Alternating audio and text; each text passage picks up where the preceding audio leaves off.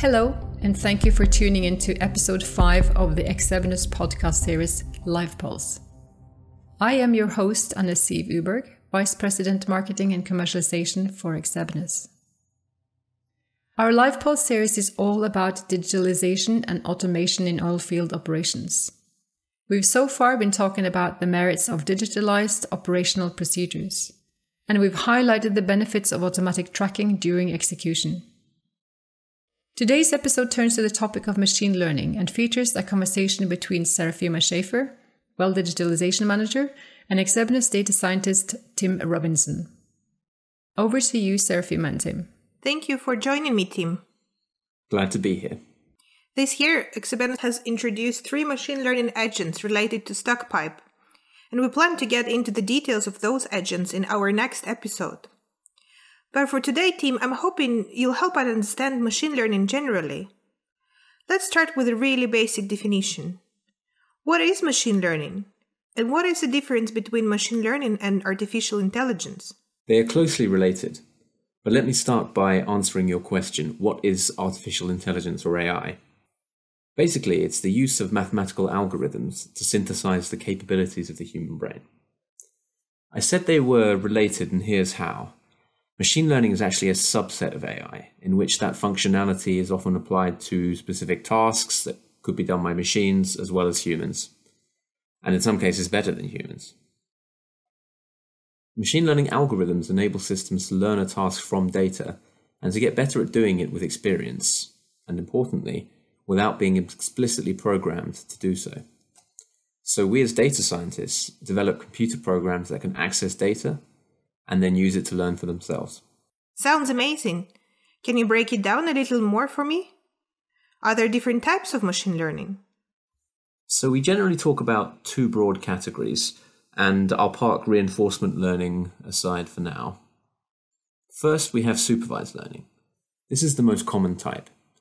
You train a model to learn the relationship between a set of inputs, these are often called features, and a set of known outputs, which might be categorical labels or numerical values. So we're talking about tasks that involve recognizing patterns, classifying information, forecasting, that kind of thing. Secondly, we have unsupervised learning. Here, you're letting a program explore data to discover interesting patterns, groups, or clusters for you. Both of these categories are used across several industries, including our own. Could you share some examples that we may be familiar with? You don't have to look any further than your smartphone, actually. Do you unlock your phone with your face? Or use autocorrect functions for texting? That's machine learning. Ah, uh, okay. So I'm using it all the time. So Google Translate would be another example? For sure. And so are those image tools that aid you, or transfer the style of one image to another. These are all using machine learning. What's the latest hype on the scene, Tim? A good example would probably be generative language models like GPT 3 from OpenAI. This can generate realistic text that's often quite hard to distinguish from text written by humans. This has a lot of potential for improving virtual assistants such as Alexa and chatbots, for example. Oh, yeah, that's pretty advanced. It's really popping up everywhere, isn't it? Machine learning is such a powerful tool, but your average engineer probably hasn't had much exposure to it yet. Well, apart from on their mobiles or online. Or am I mistaken? Actually, there are quite a few places where machine learning is used in our industry. Let's explore. Uh, some of the well known applications are in image processing or computer vision. We can use this for analyzing borehole images, for example. The industry produces a huge amount of reports, written reports, we should clarify. Language processing, normally used for speech recognition, translation, synthesis. This has been applied to extracting data from these reports, but this is still in the early phases. Forecasting is used in many ways, such as forecasting sales, in our industry, it's used for sales forecasting by the operator's trading departments. An example of unsupervised machine learning, often used in other industries, is customer segmentation. But in our industry, companies are exploring its use in the geophysical domains. Well, that's not bad. Not at all. I'd say machine learning is also entering the real time operations space, specifically to do two things to predict and to optimize. If we look at the predictive uses, they are often about detecting anomalies early and then avoiding hazards. That's exactly where we are deploying machine learning in Exebenus. Our stuck pipe agents, which are systems containing models, predict situations where stuck pipe is likely to occur and provide alerts to the real time operator center and the crew in time for them to act. Correct. And another example is well control, using machine learning to provide early detection of gains and losses before a kick or a blowout can occur. These are uses where machine learning is improving safety and, of course, also reducing operational costs. So, I'd like to understand more about what I need to make machine learning work. Tim, you mentioned earlier in our podcast, machine learning models need historical data to be trained. Well, the things that tends to concern our clients are do I have the data to use this technology? And do I have enough to make it work or train it? Sure. Well, uh, first and foremost, you need the right data for your problem. What do you mean by that? Quantity of data is not always the main issue. You need data that is representative of what you are trying to build a model for. For example, if I want to do if I want to model downhole circulation densities at high pressures and high temperatures, I wouldn't expect good results if I built a model based on data from shallow, low temperature, low pressure situations, and then tried to apply it to HPHT. And that brings up another common issue. We have loads of historical data and real time data available, but they may be from different fields, regions, or different basins. That is okay, but it means the data may contain some uncontrolled variables, such as uh, different techniques used by the operators, different operators for that matter, uh, geological features, or different equipment. Some of these things may limit the, the data's applicability in other regions and present a challenge for machine learning models to generalize.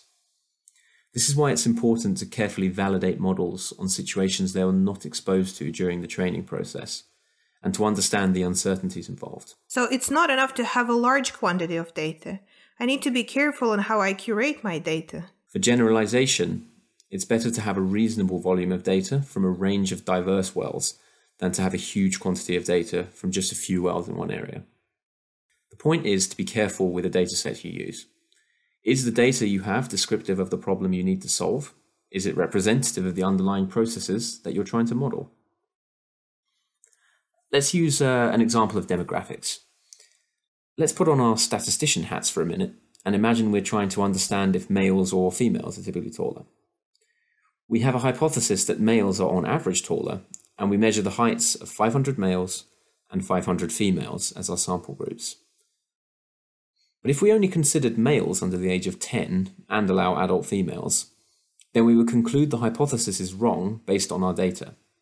Our model for male female heights would not generalize because our data was not representative. This is sampling bias. Clearly, before you know whether or not you have the right data, you need to know what the problem is that you want to solve.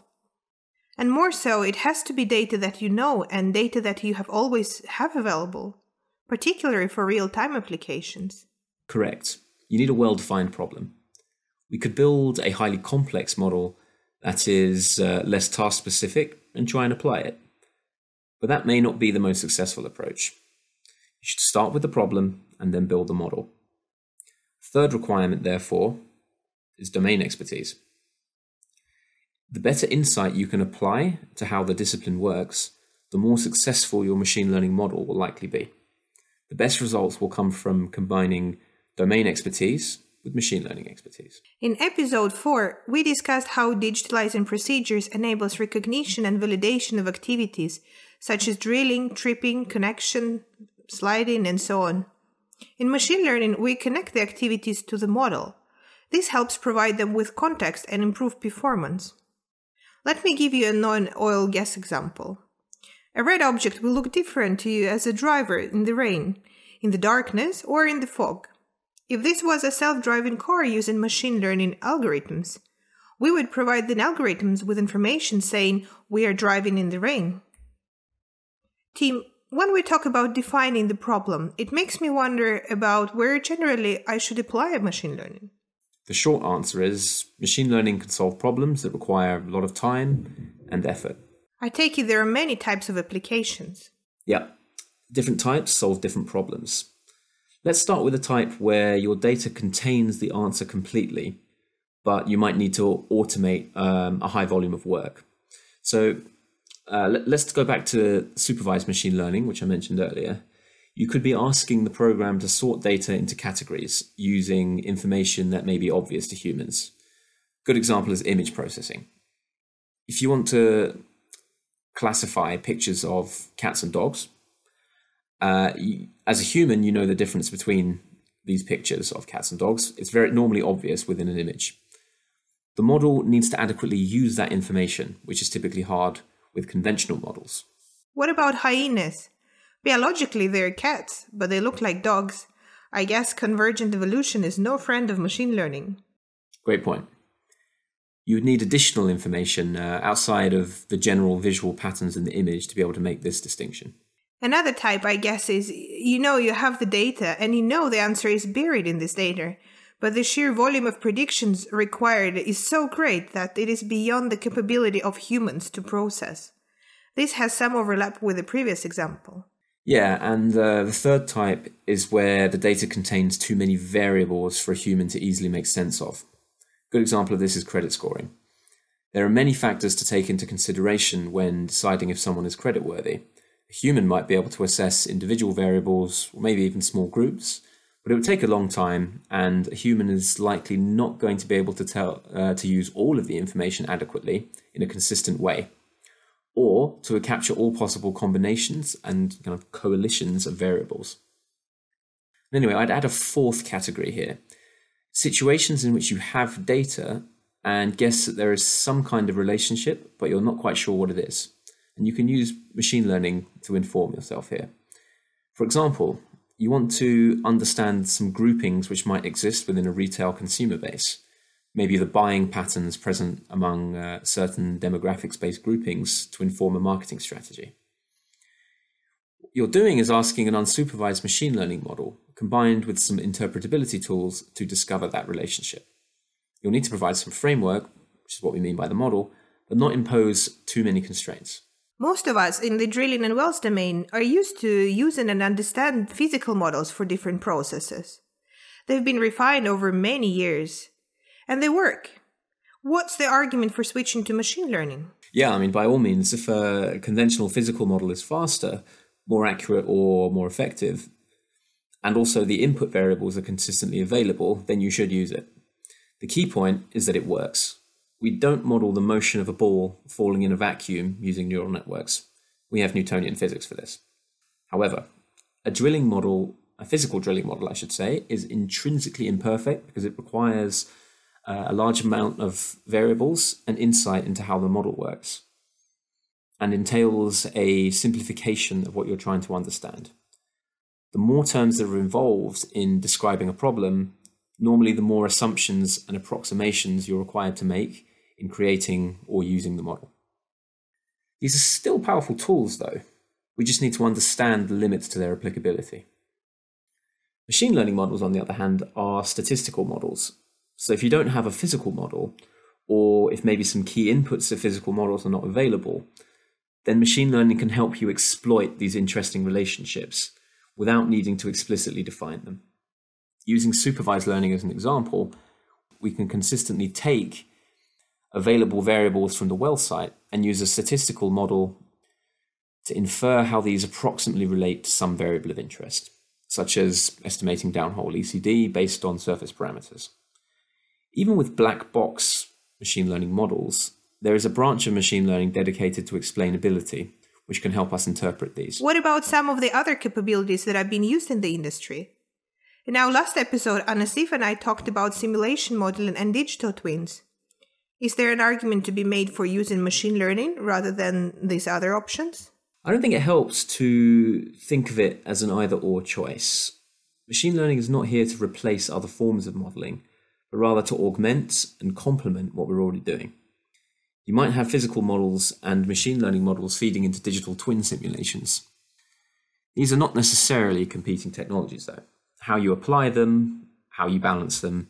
It really depends on what the problem is that you're trying to solve. I guess the bottom line is with lower oil prices and higher lifting costs, company needs to produce more at lower cost, and machine learning can help achieve that. Yes.